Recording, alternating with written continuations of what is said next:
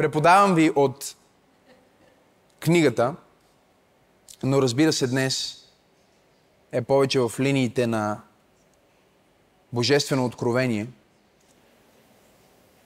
което се превръща в фундамент на нашата лична трансформация.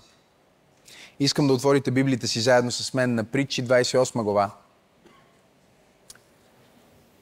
Една от любимите ми книги в Библията е Притчи Соломонови.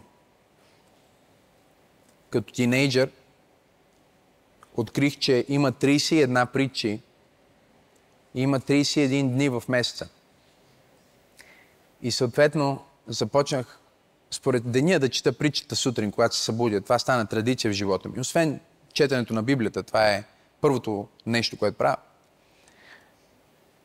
Така че ако сме първи, съм на първа, ако сме втори, съм на втора и 31 и така и всеки месец чета притчи поведнъж фактически.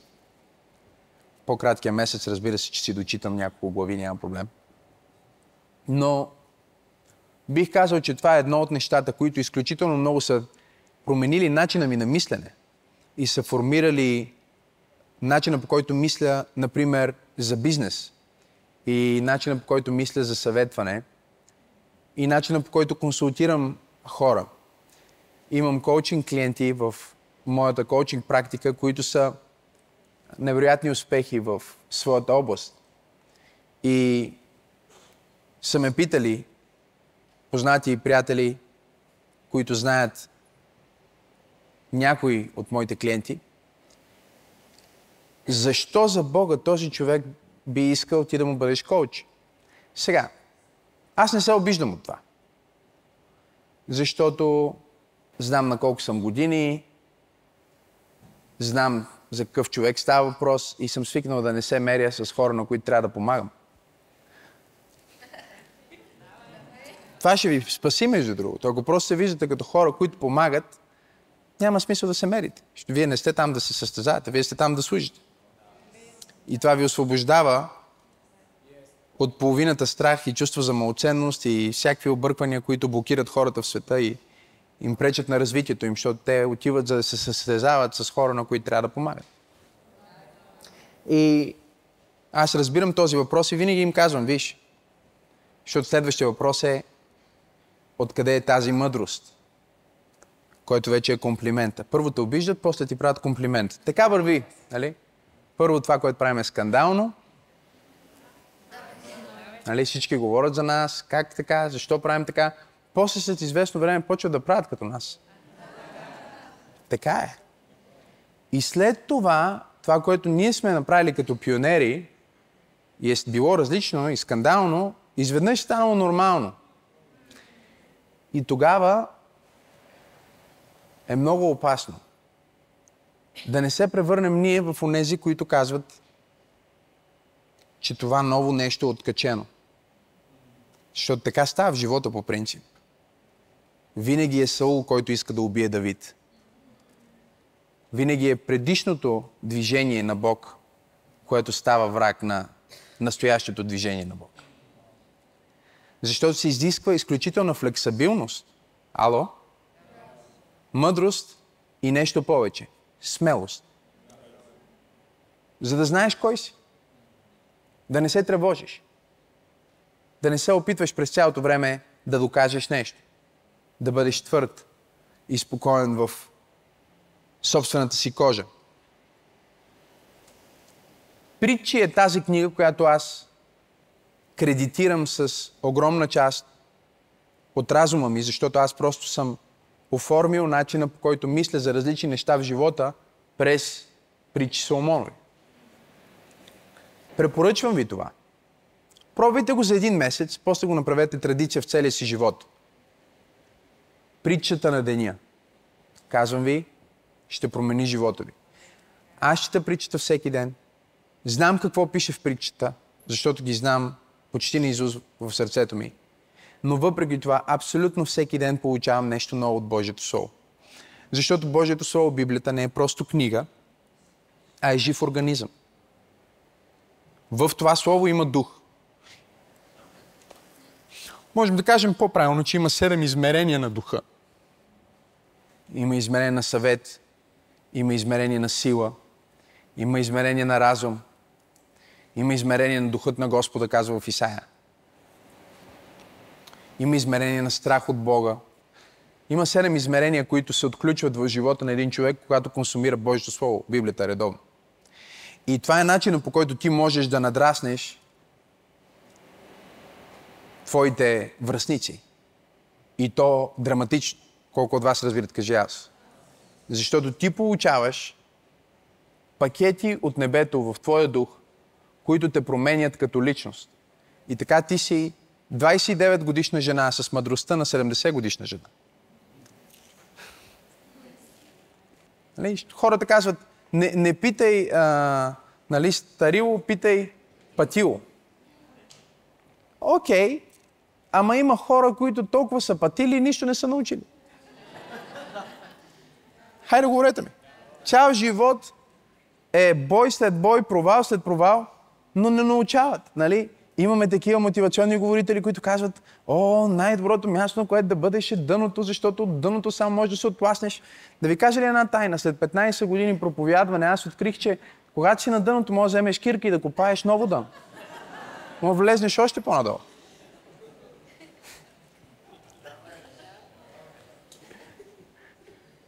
Нали, някой казва, не може да стане по-зле. Не е верно, винаги може да стане по-зле. някой казва, не може да стане по-добре. Не е верно, винаги може да стане по-добре.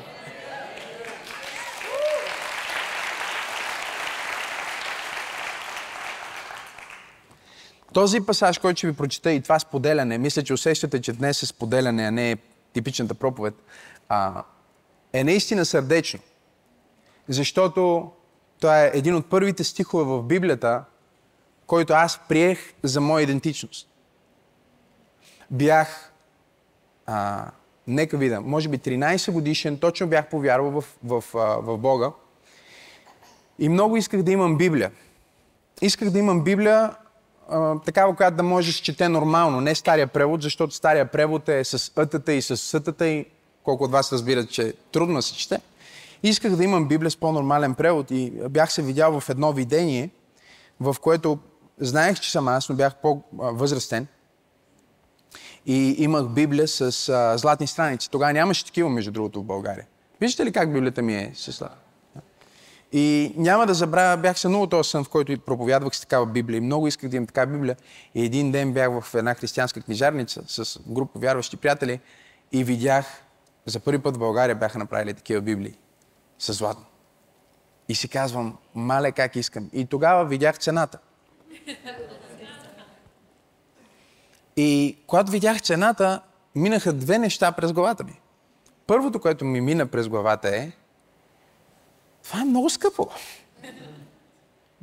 Сега, не мога да ви кажа точно колко беше, но нещо от порядъка на 50 лева. На мен ми се виждаше като много скъпо. А, второто, което ми мина през главата е, ако трябва един месец ще се лишавам и ще постя, за да си купа това. Сега, това показва също на някакво ниво начина на мислене на един човек, че някой хейтър би казал, о, Божието Слово трябва да е безплатно. Защо сте сложили 50 лева? Аз съм един сирак, който живее в махалата без токи вода. Дайте ми тази Библия безплатно. Нали? Това е начин на мислене. Нарича се затворен начин на мислене.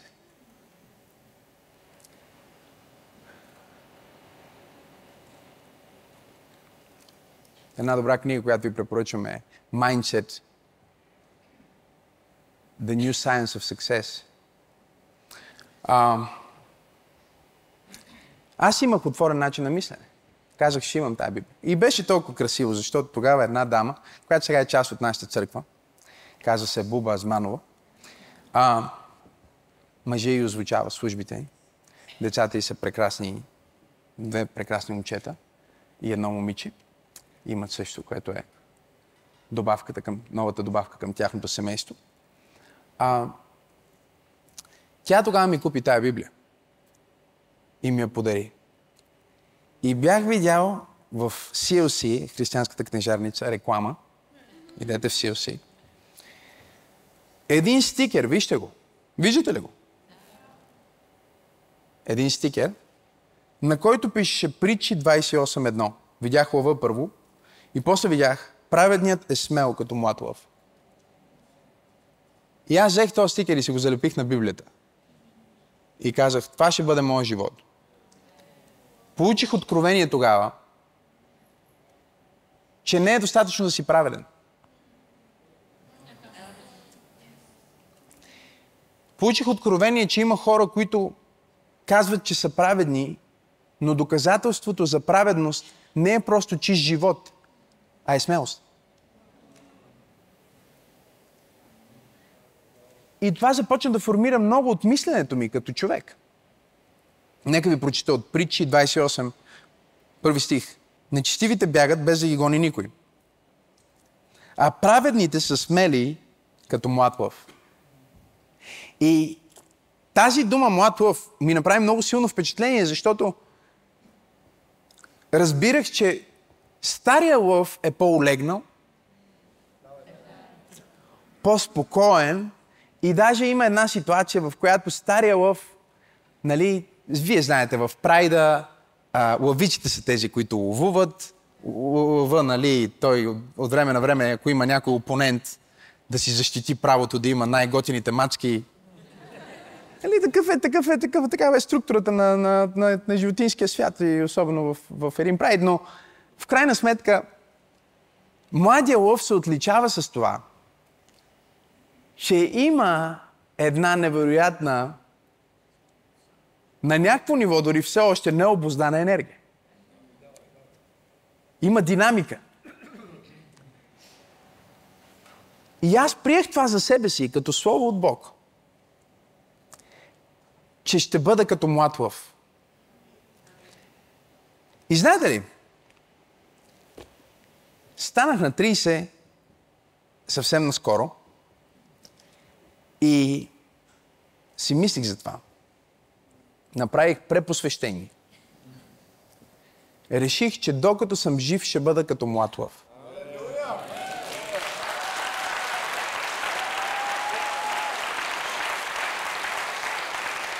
Сега, когато си млад лъв, от време на време влизаш в битки, които не трябваше. Имаш някакви белези, нали? Напредашили сте тук, там е. Правил си, допускал си грешки. Но ако си праведен, си взел всички уроци. И какво е станало?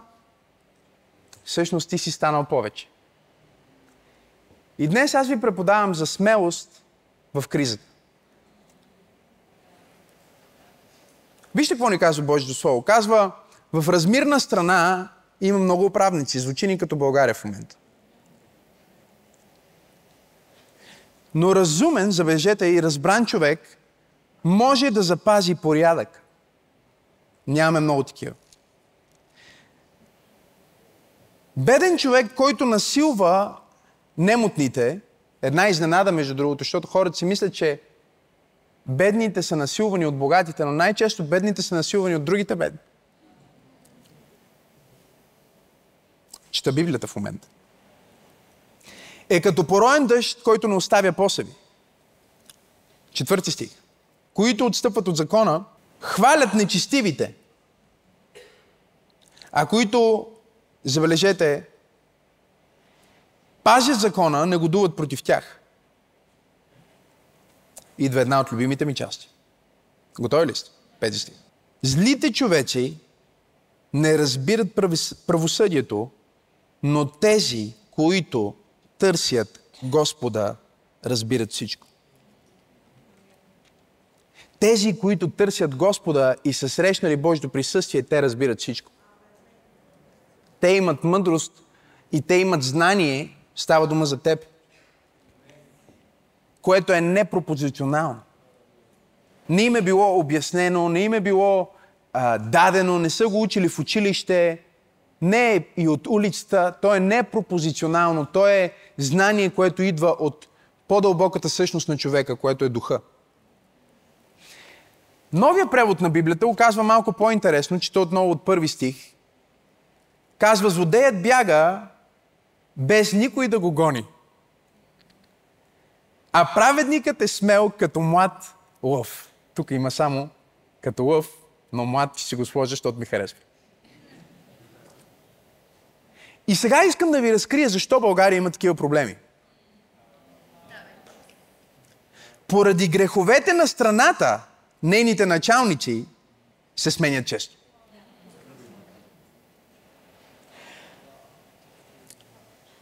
А при мъдър и благоразумен управник, забележете,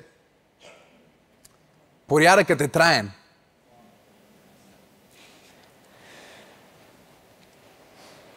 Това не е в моето послание, но искам да го кажа.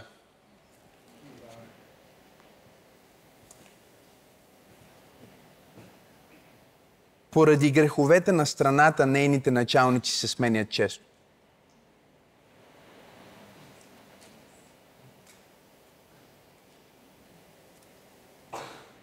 Това, което се случва в нашата страна, е проблема на това, което интересува хората. И начина по който хората живеят и това, което е важно за тях. Докато простаци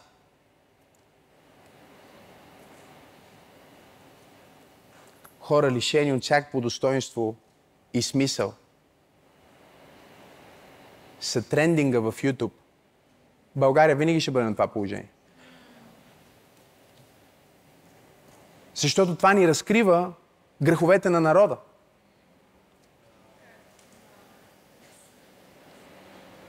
Сега, когато някой се изправя да говори от офиса на проповедник, той говори Библията. Когато някой говори като пастир, той говори на църквата. Когато някой говори като пророк, той говори от името на Бог.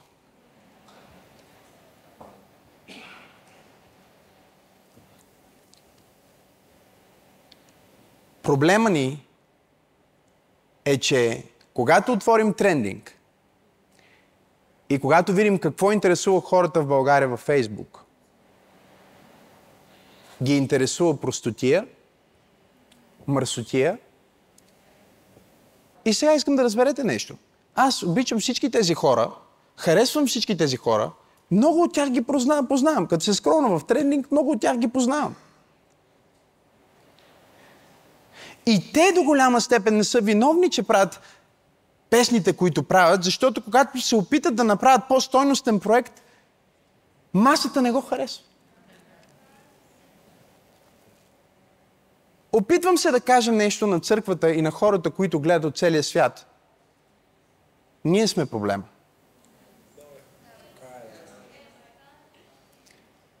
Да ви кажа ли още едно пророчество? Ние в момента не се движим напред, а се движим назад. Говоря чисто публично като страна. И в духовното. И причината да се движим назад е, че ние сме сложили, говоря за голямата част от, от обществото, или сме сложили надеждата си в някакви хора, които са точно толкова лишени от смисъл, съдържание, достоинство, чистота и духовност, колкото тия в трендинг. Или голямата част от хората в България, по-голямата част, са просто разочаровани. И те стоят на страни и казват, не искам да имам нищо общо с това.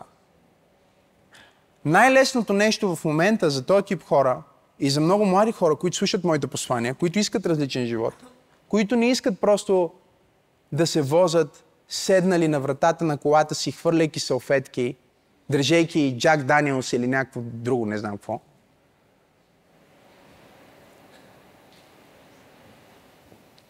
Казах, че ще бъде споделяне тази проповед. Пророческо споделяне болезнено е, за съжаление. Това е причината държавата ни да е на това, на това място. Разбирате ли? Ами, много е красиво от друга страна това, което Бог прави, защото вчера бяхме на наградите на БГ Радио и хората, които обраха най-много награди, всички бяха вярващи хора. Всички. Слава на Бога! Слава на Бога! И те работят срещу течението и заслужават нашите молитви и подкрепа и уважение. Разбира се, Миро си тръгна с две.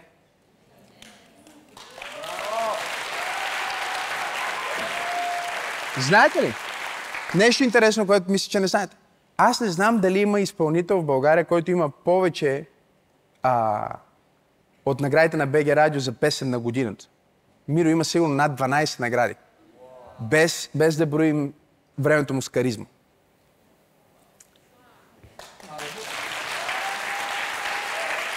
Защо казвам това? Казвам го, защото това ни показва, че има някаква альтернатива. Но пак, да го прави по време на проповедта? Не мога да го направя по време на проповедта, няма да е достойно. Мога да направя влог за това в някакъв момент. Просто заседна и да гледам трендинг и да коментираме. Номер едно е това, номер две е това, номер три е това. Защо това е най-важното? Защо тъпи сериалчета за вампири са най-важното нещо в трендинг?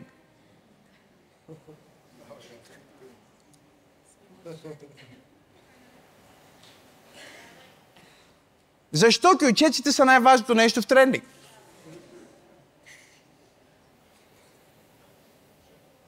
Има изключение. Чуйте ме пак. Казвам, че има изключение. Казах за изключение. Не искам да ги обезкуражаваме, защото тази проповед трябва да ви окоръжи, не да ви обезкуражи. Но преди да ви окоръжи, трябва да ви даде реалната представа за нещата, които се случват.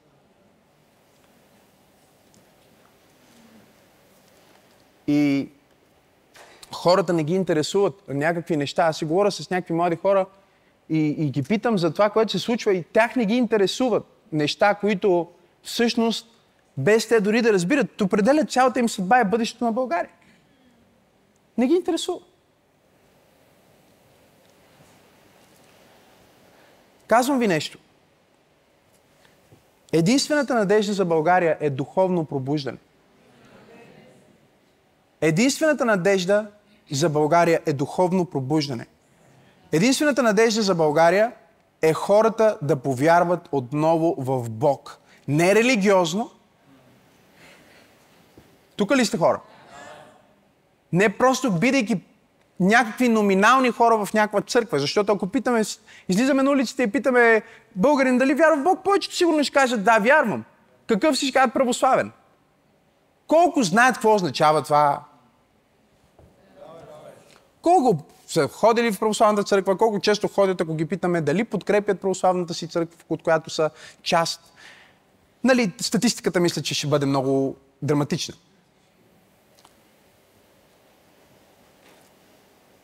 Ние имаме шанс в момента, ти имаш шанс, кажи аз, погледни човека, те му кажи, за теб става дума, да поемем отговорност. Преподавам ви за смелост. Защото смелост е точно това. Смелост е да кажеш, аз ще бъда човека, който ще убие дракона. Смелост е да кажеш, аз ще се изправя срещу голят. Смелост е да кажеш, ама вижте сега. Давид изключи факта, че той е най-малкият брат. Давид изключи факта, че не е военен, а е пратен като пощальон да носи хляб. Разбирате ли? Happy delivery.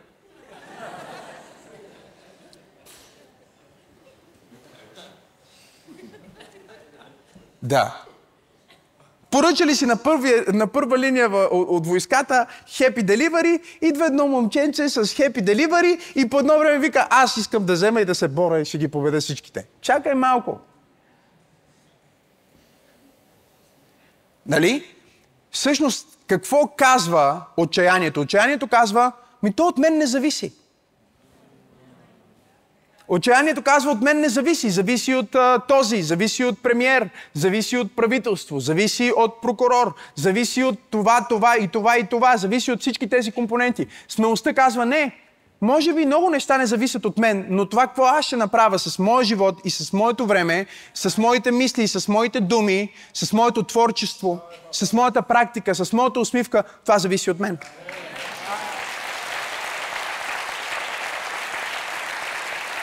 Помислете си за това.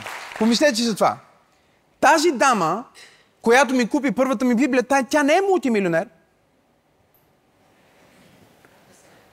За сега казва някой, да ви кажа нещо за нея. Сигурно никога няма да стане мултимилионер.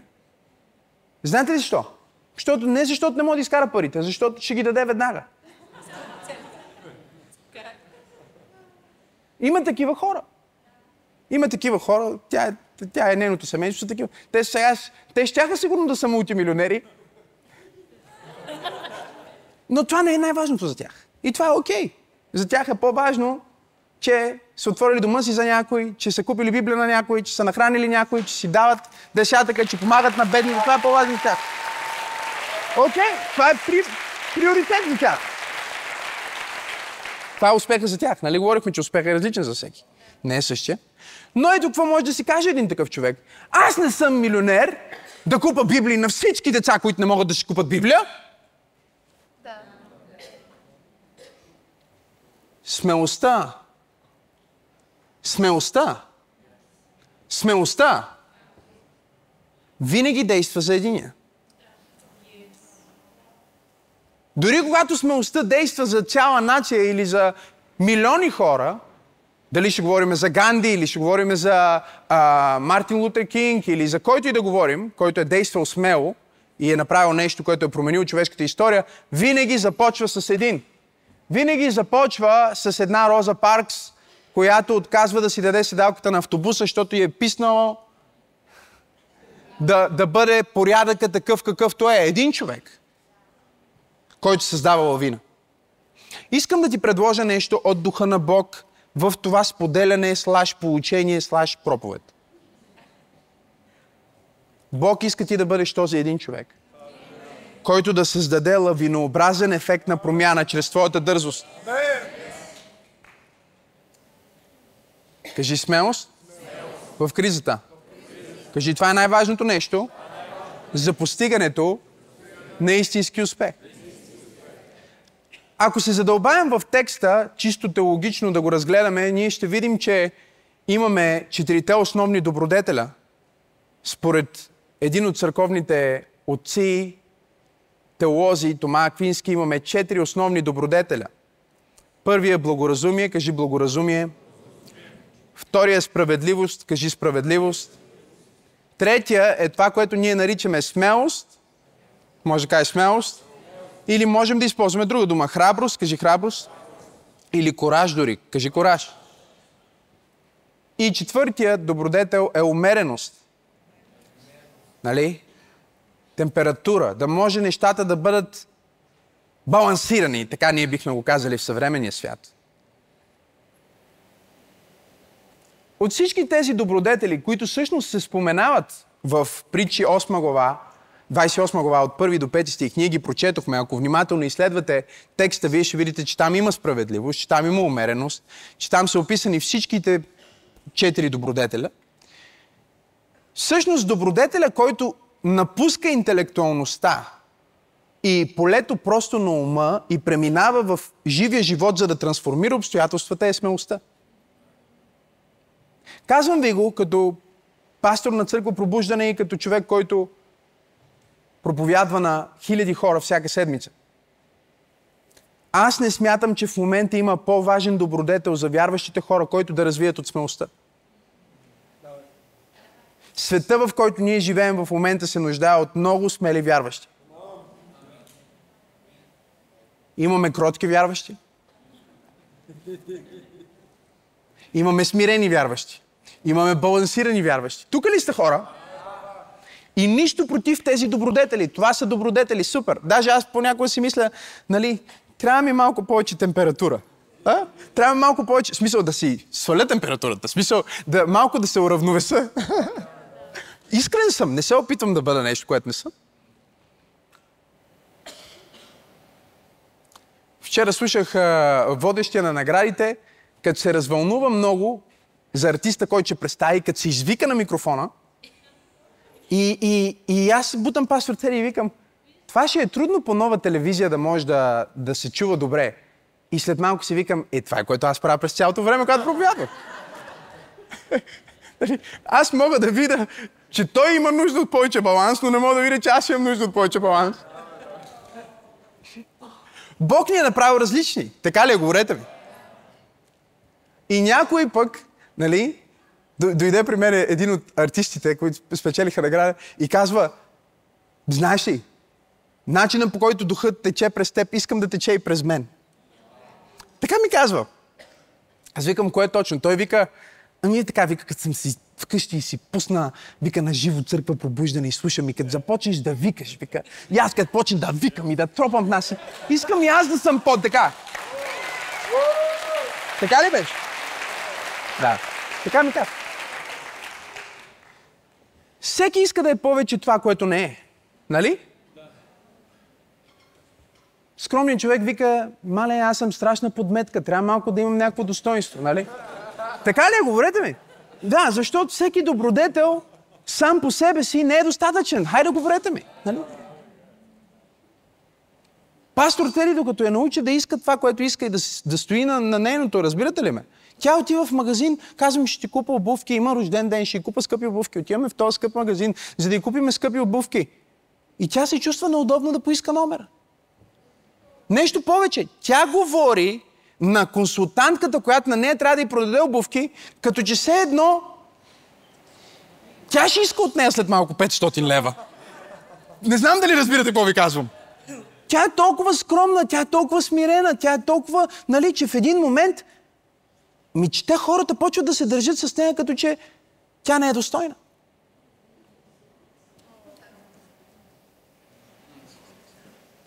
Добре ли е? Добре ли ви е? Да. А, онзи пък, който е много благоразумен, той е толкова разумен, че може всичко да го отложи за утре.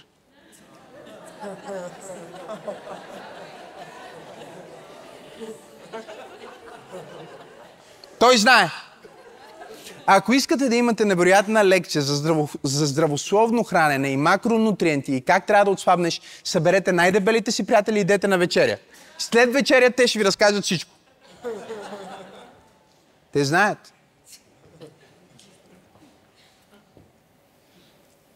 Имаме и такива в църквата, които са чисто интелектуални християни. Казвам ви го, братя. Не съм против вас. Сигурно съм даже и по-интелигентен от някой от вас. Въпреки, че не изглеждам така, не давам вид на такъв, защото не ми е приоритет. Приоритет ми е да бъда себе си.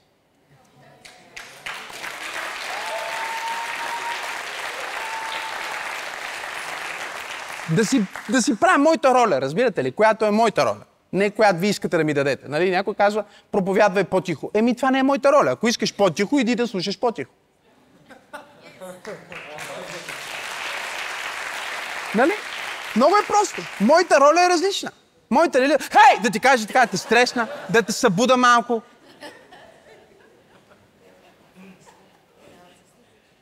Пък да говоря на някакви непознаваеми езици. Пък някакви хора падат, някакви стават, някакви реват. И ти стоиш и кажеш, това е пълна глупост. Ами, пълна глупост, ама след 5 години ти ги виждаш, тия хора, те сте отминали.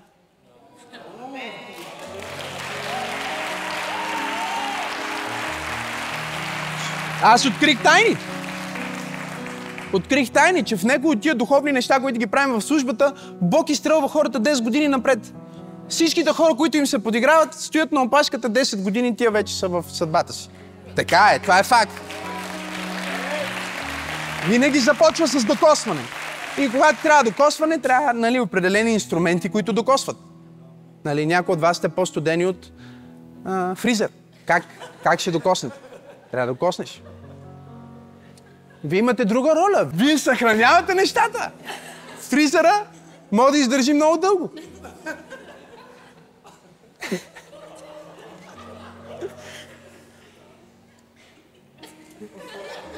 Някои хора служението им е служението на фризера. Отиваш в тази църква и си дълбоко замразен. Ако се върнем след 30 години, ти все още си там в същата форма, не си се развалил, света не е влезнал в тебе, годен си за употреба, ама си замръзнал.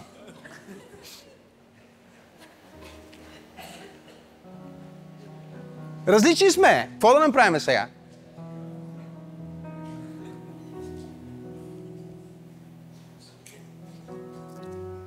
Една актриса ми вика, вика, не мога много да ти слушам проповедите, защото си твърде артистичен. Викам, какъв артист си ти тогава?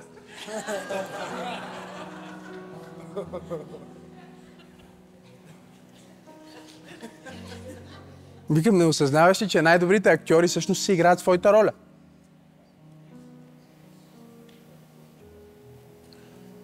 Затова мога да повярваш, че той човек е такъв, защото...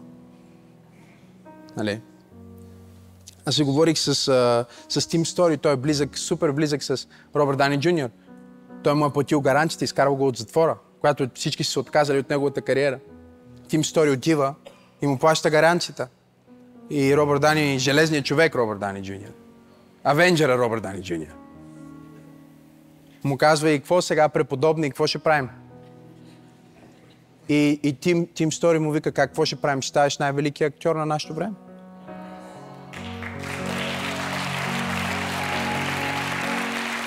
Смелостта не се отказва от Божия план, защото имала грешка. Смелостта приема, че дори грешката може да е правилна в Божия план. Продължавам да ходя.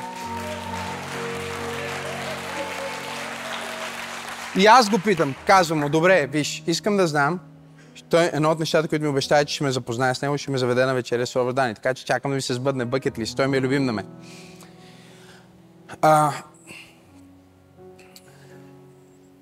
Викам, колко е такъв какъвто е.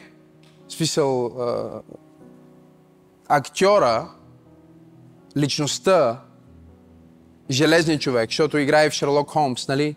Малко ексцентричен, откачен, такъв ADHD или как се казва, малко разсеян.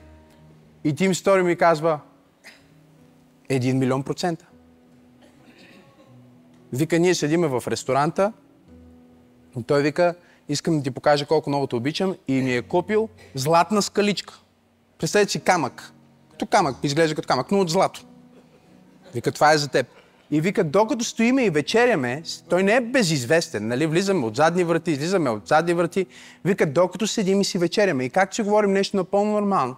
И той си справи и започва да прави някаква... Да ми разказва за някакъв нов филм, в който е. И почва да играе цял сюжет. Хората го гледат. Вика, наистина е такъв. Бог е направил хората различни. И всеки добродетел може да бъде развит.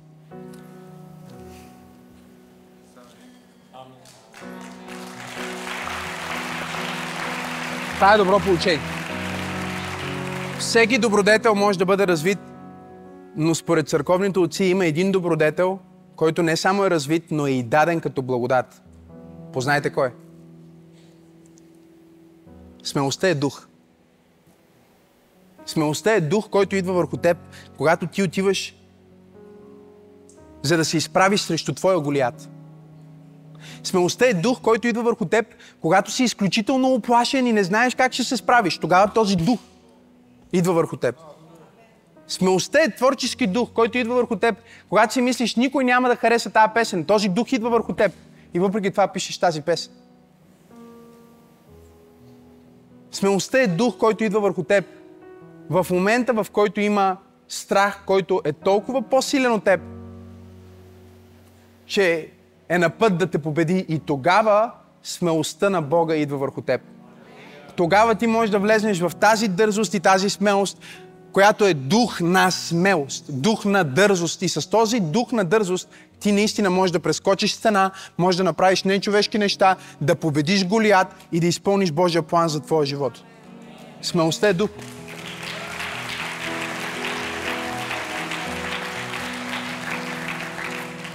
Завършвам, искам си запишете някои неща.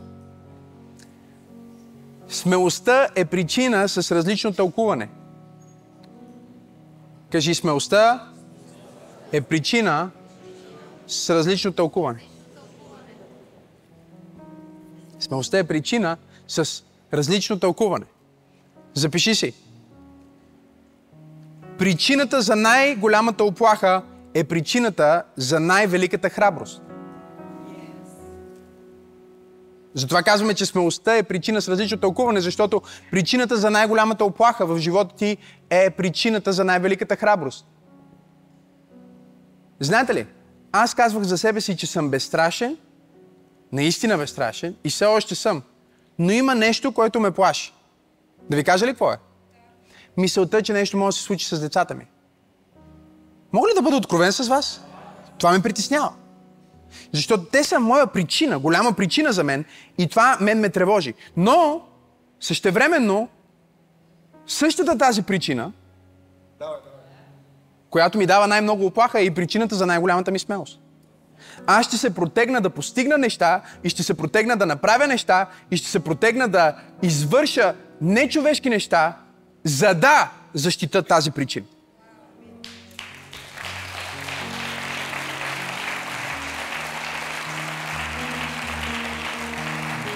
Погледни човекът и му кажи какво те плаши в момента. Кажи му Бог използва този страх, за да ти покаже причината за твоята смелост.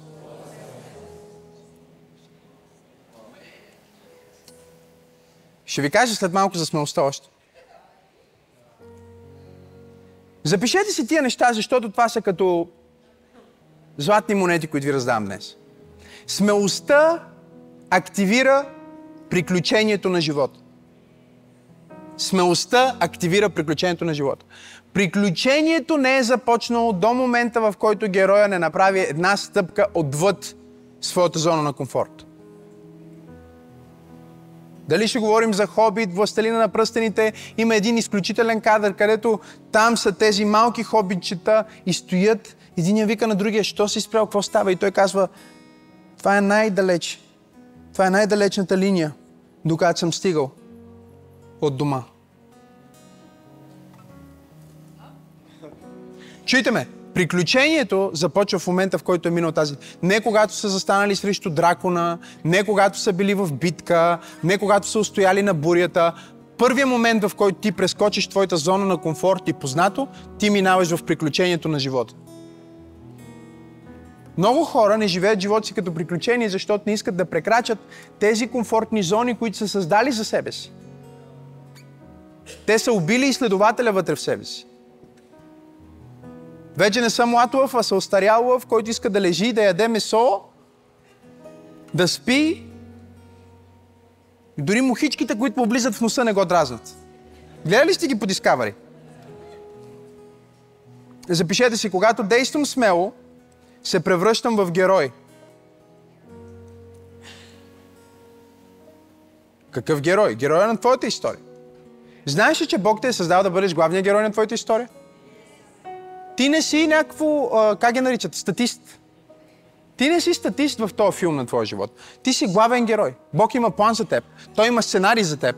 Той е подредил целият каз за теб. Има момент, в който да блеснеш. Има момент, в който да проявиш това, което Той е сложил вътре в теб. И начинът да го направиш е чрез смелост. Кажи смелост в кризата. Аз го казвам по този начин. Не си герой, защото имаш смелост. Действай смело и така се превръщаш в герой. Хората си мислят, о, този човек, той просто е такъв. Не. Казах не. Той действа като такъв и затова се превръща в такъв. Бутни човекът му кажи, действай смело и се превръщаш в герой. Добре, коража, запишете си, решава да постигне доброто, което е трудно. Ако не е трудно, не е кораж. Коража решава да постигне доброто, което е трудно. Вижте как си говорят хората. Смятам да направя това. И какво казва онзи, който няма смелост? Ома, това е много трудно. А смелия какво казва? Да, де, именно. Но забележете, това е трудно с причина, иначе не е добродетел, а е търсене на страсти.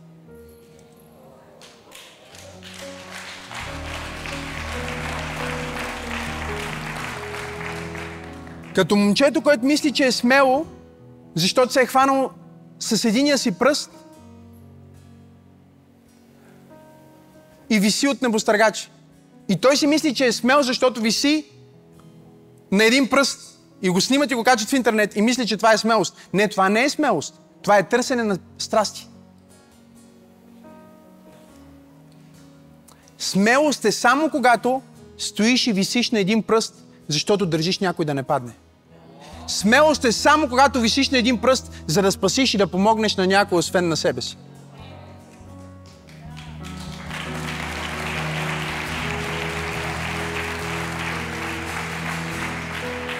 Знаете ли, знаете ли как се нарича смелостта в, а, в, в християнската ли- литература? Духовна сила. Смелостта е духовна сила.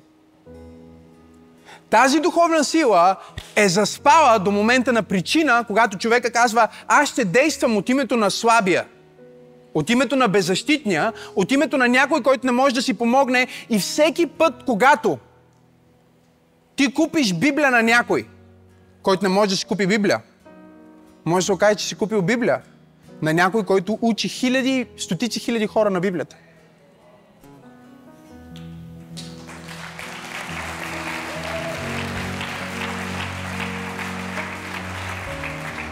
Бутни човекът му кажи, действай смело. Сега, не, нека да завърша тази проповед. А, смелостта е добродетел само когато от името на някой, който не може да се защити, беззащитен. Или на някой друг. Тоест, ние не разпознаваме а, принца като герой в историята, ако принца една сутрин се събужда и казва, какво да направя днес, за да си запиша в моето резюме, че съм убил триглава ламя. Ще отида, ще я намери и ще я убия. Това не е приказка, която ние четем. Приказката, която ние четем и се възхищаваме и преподаваме на децата си, съдържа древния урок на мъдростта, че смелостта винаги работи от името на някой друг. От принцесата, която трябва да бъде събудена, от детето, което трябва да бъде намерено, от града, който трябва да бъде спасен от дракона.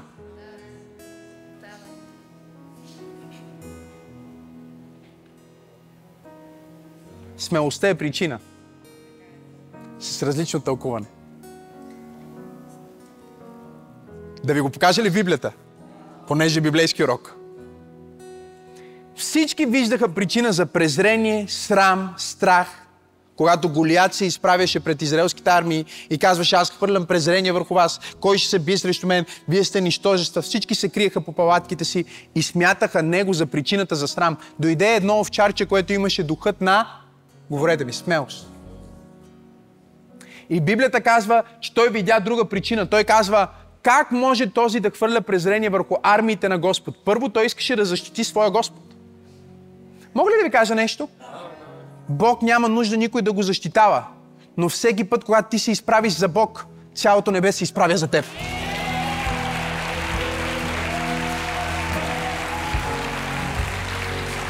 Казах, че Бог няма нужда никой да го пази, но всеки път, когато ти се изправиш за истината, цялото небе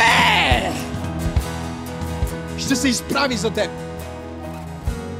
Може да не е сега, може да не е утре, може да не е след 5 дни, може да не е дори след 5 години, но някой някъде ще докаже, че когато ти се изправиш за Бог, цялото небе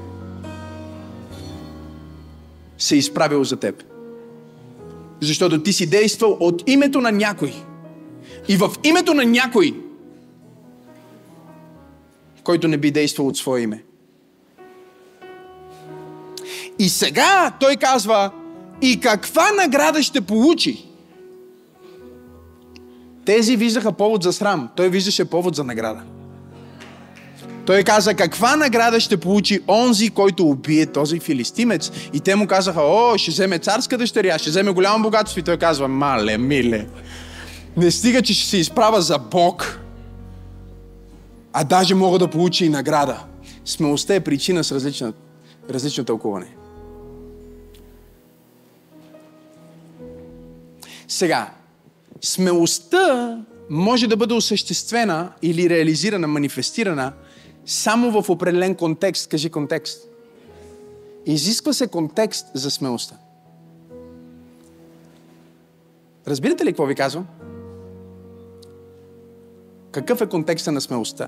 Сега, според а, речника, смелостта е да действаш в лицето на страха. Нали? Това е което речника казва. Че си оплашен, но въпреки това действаш, за да направиш правилното. Коража е това, което се протяга към доброто, което е трудно, за да го постигне. Но ако ние го разгледаме като една история, за да можем да схванем смелостта, защото това е най-добрият начин да схванеш какъвто и да е добродетел, не случайно Христос преподаваше с притчи. Защото той искаше да покаже на хората какво означава милосърдие, добрия самарянин. Не просто да им преподава, както днес отидеш на църква, проповед за милосърдие, пет точки за милосърдие. Who cares? Сериозно. Даже е научно доказано с безброй изследвания, че колкото повече казваш на хората точките, а не историите, толкова повече те пропускат собствената си история. В един библейски колеж събрали всички, които ще завършват, ще преподават, ще стават пастори, учители, преподаватели. И казват, искаме всички да подготвите проповед на тема Добрия самарянин. И им казали, сега трябва, това са точките, научете ги, много бързо, закъснявате, много бързо трябва да отидете да учите, защото срока ви е кратък. Групата, която бърза, слагат пред вратата на училището пребит човек, като от историята за добрия самарянин. Пребит, гол, гладен. Всички ученици до един го отминават. А те се подготвят да завършат теология, да преподават. И това върху което се подготвят е историята за добрия самарянин. И отминават, отминават пребития човек на улицата.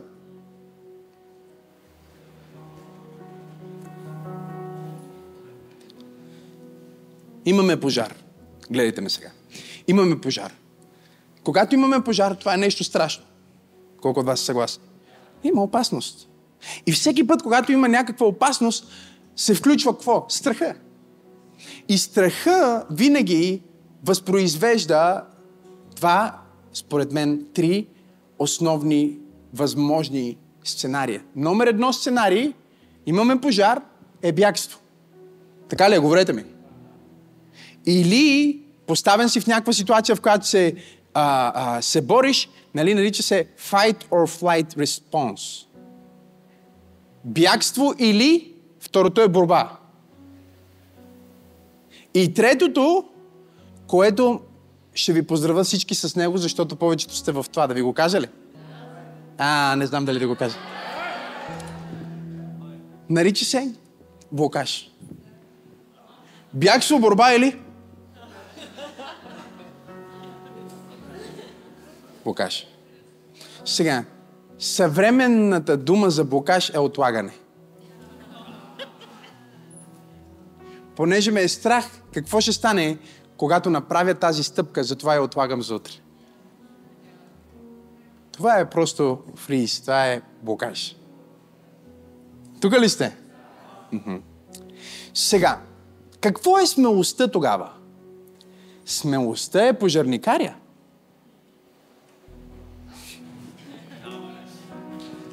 Смелостта е пожарникария, който отива да угаси огъня и да спаси човешкия живот.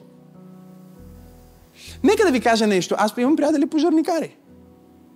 Имам един много близък, много близък приятел, който години наред е бил а, а, а, а, главата на пожарната в, в, в неговия град. И е смок дайвер.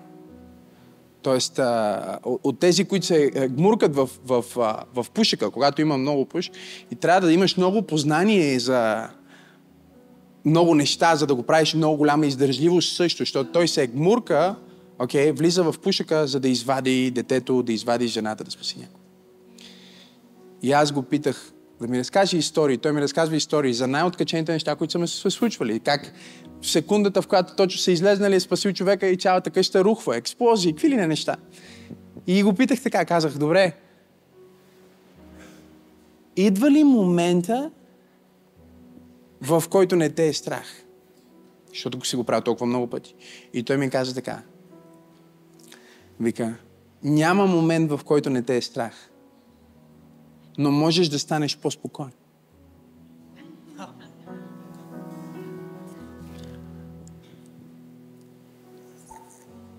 като тези uh, Navy Seals. Как му беше името на този, дето ликвидира Осама Бен Ладен? Понеже са толкова вързани към, към технологии и неща, му гледат пулса. Пулса му, докато убива Осама Бен Ладен, е все едно човек, който си е легнал в момента и спи. А човека е на мисия и отива да... Защо казваме сега това? Казваме това, защото тази смелост, тя се състои в две неща. Номер едно се състои в практика. Кажи практика. Тоест ти трябва да практикуваш смелостта, за да станеш по-смел. Пасторе, как ще стана по-смел? Като практикуваш смелостта. Как да практикувам смелостта? Избери едно трудно нещо. Избери едно нещо, което те плаши тази седмица.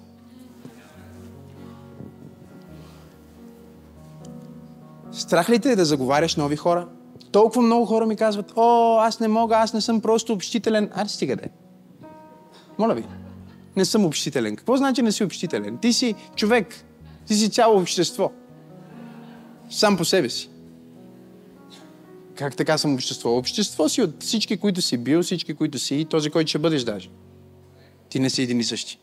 Ти си цяло общество. Имаш Велко от 92-а, Велко от 93-та, Велко от 2023-та. Това е друг Велко. Така ли е? Мисли различно. Нали в същото тяло едно е друг. Така че не дай да кажеш не си общителен. Практикувай твоята смелост. Как да практикувам моята смелост? Искай отстъпка. За някой. Защото когато го правиш за себе си, познай какво? Причината ти не е достатъчно силна. Аз съм го правил толкова много пъти, примерно виждам някакви хора гладни пред а, някакъв ресторант или баничарница и влизам и казвам на а, човека на касата, казвам, тук има подпред едни хора, които трябва да ядат, а, направи ми сега оферта да купиме 10 баници или там кюфтета или каквото и да е, 20 кюфтета, за да може да ги нахраним. Но искам да ми направиш добра цена.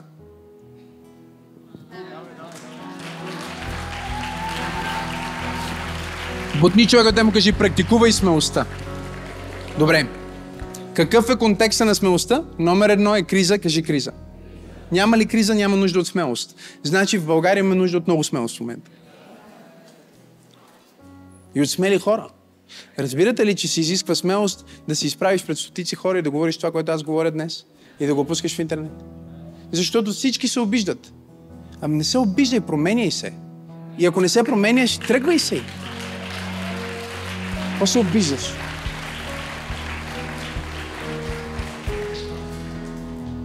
С цялата любов, която имам, която не е малка, човек не трябва да бъде на позиция, която упражнява значително влияние върху животите на други хора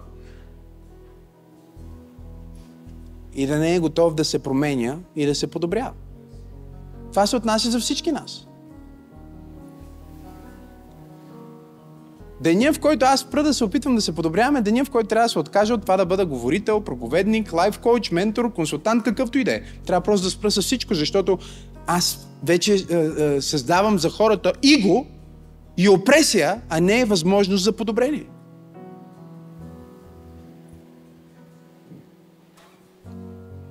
Да пророкувам ли или? И тези, които не се махат сами, Бог ще ги махне. Защо Бог не е махнал много хора? Да ви кажа ли? Защото вие не сте станали смели. Няма кой да вземе вакуума.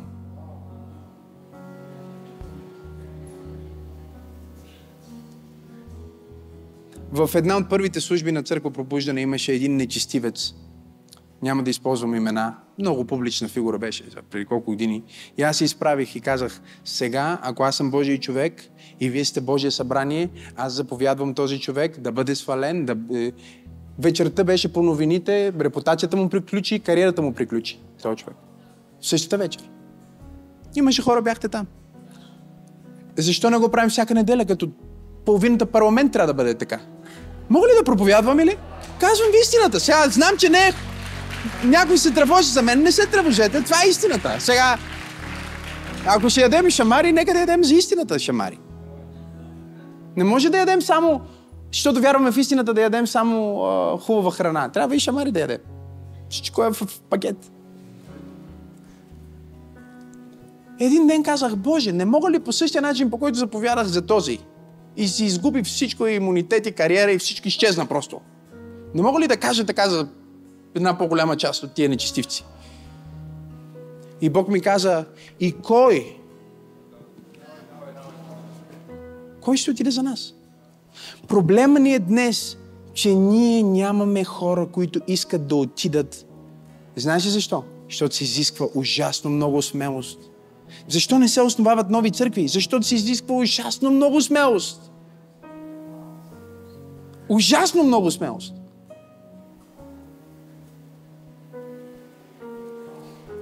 И гледаме тук някакви а, телевизионни неща. Аз казах на мама още преди няколко дни, гледаш това, гледаш другото. Тя ми казва какво се случва. И аз си казах, просто прочети а, книгата а, а, Игрите на глада. Или гледай филма. Това е в което живеем. Не говоря само за България. Изисква се някаква Катнес Евердин, която да е окей, okay, да положи своята репутация, личен живот и... Мога ли да проповядвам? Какво ще стане с мен, за да направи това, което трябва да се направи? И да смени порядъка. Да. Защото понякога тези, които изглеждат най-добри, те са всъщност... Четете. Моля ви, четете. Кажи, смелостта се проявява в криза. Значи ти си нямал шанс до сега. Имаш шанс вече. Номер две, смелостта се проявява в конфликт. Кажи конфликт. Да. Защото вижте ме, едните добродетели казват, о, аз ще бъда смирен, ще бъда кротък, за да няма конфликт. Рецепта за развод.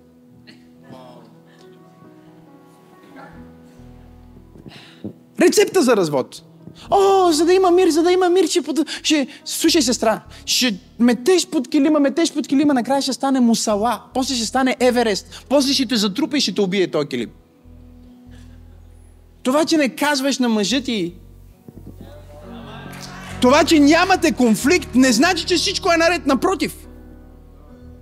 Мога ли да проповядвам истината? Или в една организация, о, всичко върви окей, нямаме никакъв конфликт. Или ти правят преврат в момента.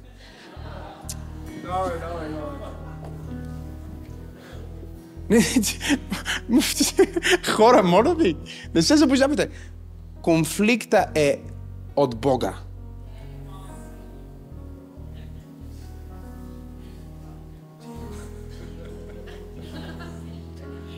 И сега, понеже вече много ви обърках и казвате, къде в Библията го пише това? Ще ви кажа къде в Библията го пише.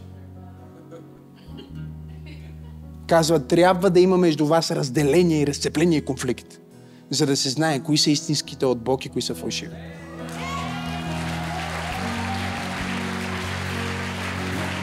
Кажи, коража е в кризата, кажи, коража е в конфликта.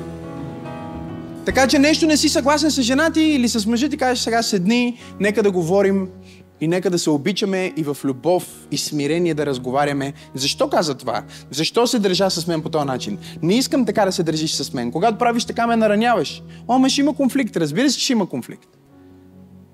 Конфликт изисква смелост. И смелостта създава нов порядък, в който няма да има нужда да метеш букука под килима, а ще изгориш букука в силата на твоята смелост. Нека завърша тази проповед, защото не ви хареса нещо посланието ми днес. Това споделяне, това сърдечно споделяне не можахте да го, как се казва, да го освоите много добре. Греша ли или съм прав? Него казва, грешиш, благодаря, насречи мен току-що. Кажи, конфликта е контекста на коража. А, той е много смел. Какъв ти е конфликта? А, той е много смел. Каква е битката? А, много е смел. Къде е кризата? Всеки може да е смел в фитнес. Нали? Нямаш опонент. Гиричките са твой опонент. Я влез в ринга. Влизаш в криза. Тук ли сте, говорете ми? Номер три. Говориме за духовната сила смелост. За духовния добродетел, наречен смелост. Контекста е криза, контекста е конфликт. Номер три. Най-великата смелост се изразява а, Давай, давай. В константност.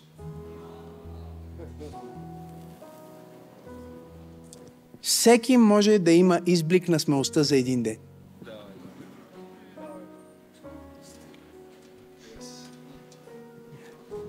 Аз съм 15 годишен внезапен успех. Да. Всеки може да отиде и да действа за, за доброто, да, да направи един път едно нещо. Но знаете ли как, как е е другата дума на латински за, за смелост? Устойчивост. Да стоиш. И за разлика от светската философия, където смелостта се измерва само в физическа сила, в духовната философия се измерва в духовна сила също. И тази духовна сила понякога се изисква повече сила да устоиш, отколкото да се бориш. Не знам дали проповядвам на правилната църква. Най-великата смелост, изразена някога под това небе, е смелостта на Христос Исус. Умираш на кръст. Казва, издържа смърт. Устоя. Най-великата смелост, записана в историите на страниците на, на човешката история, е смелостта на мъчениците, които апостол Павел казва, хвърляни сме на лъвовете, на дивите зверове, прерязвани сме с триони. Казва, бити сме и сме пребивани, и сме преследвани, и казва, измета на света сме. И в Римляни 8 глава казва, Считани сме като овце за клане. Но казва във всичко това, ние сме повече от победители.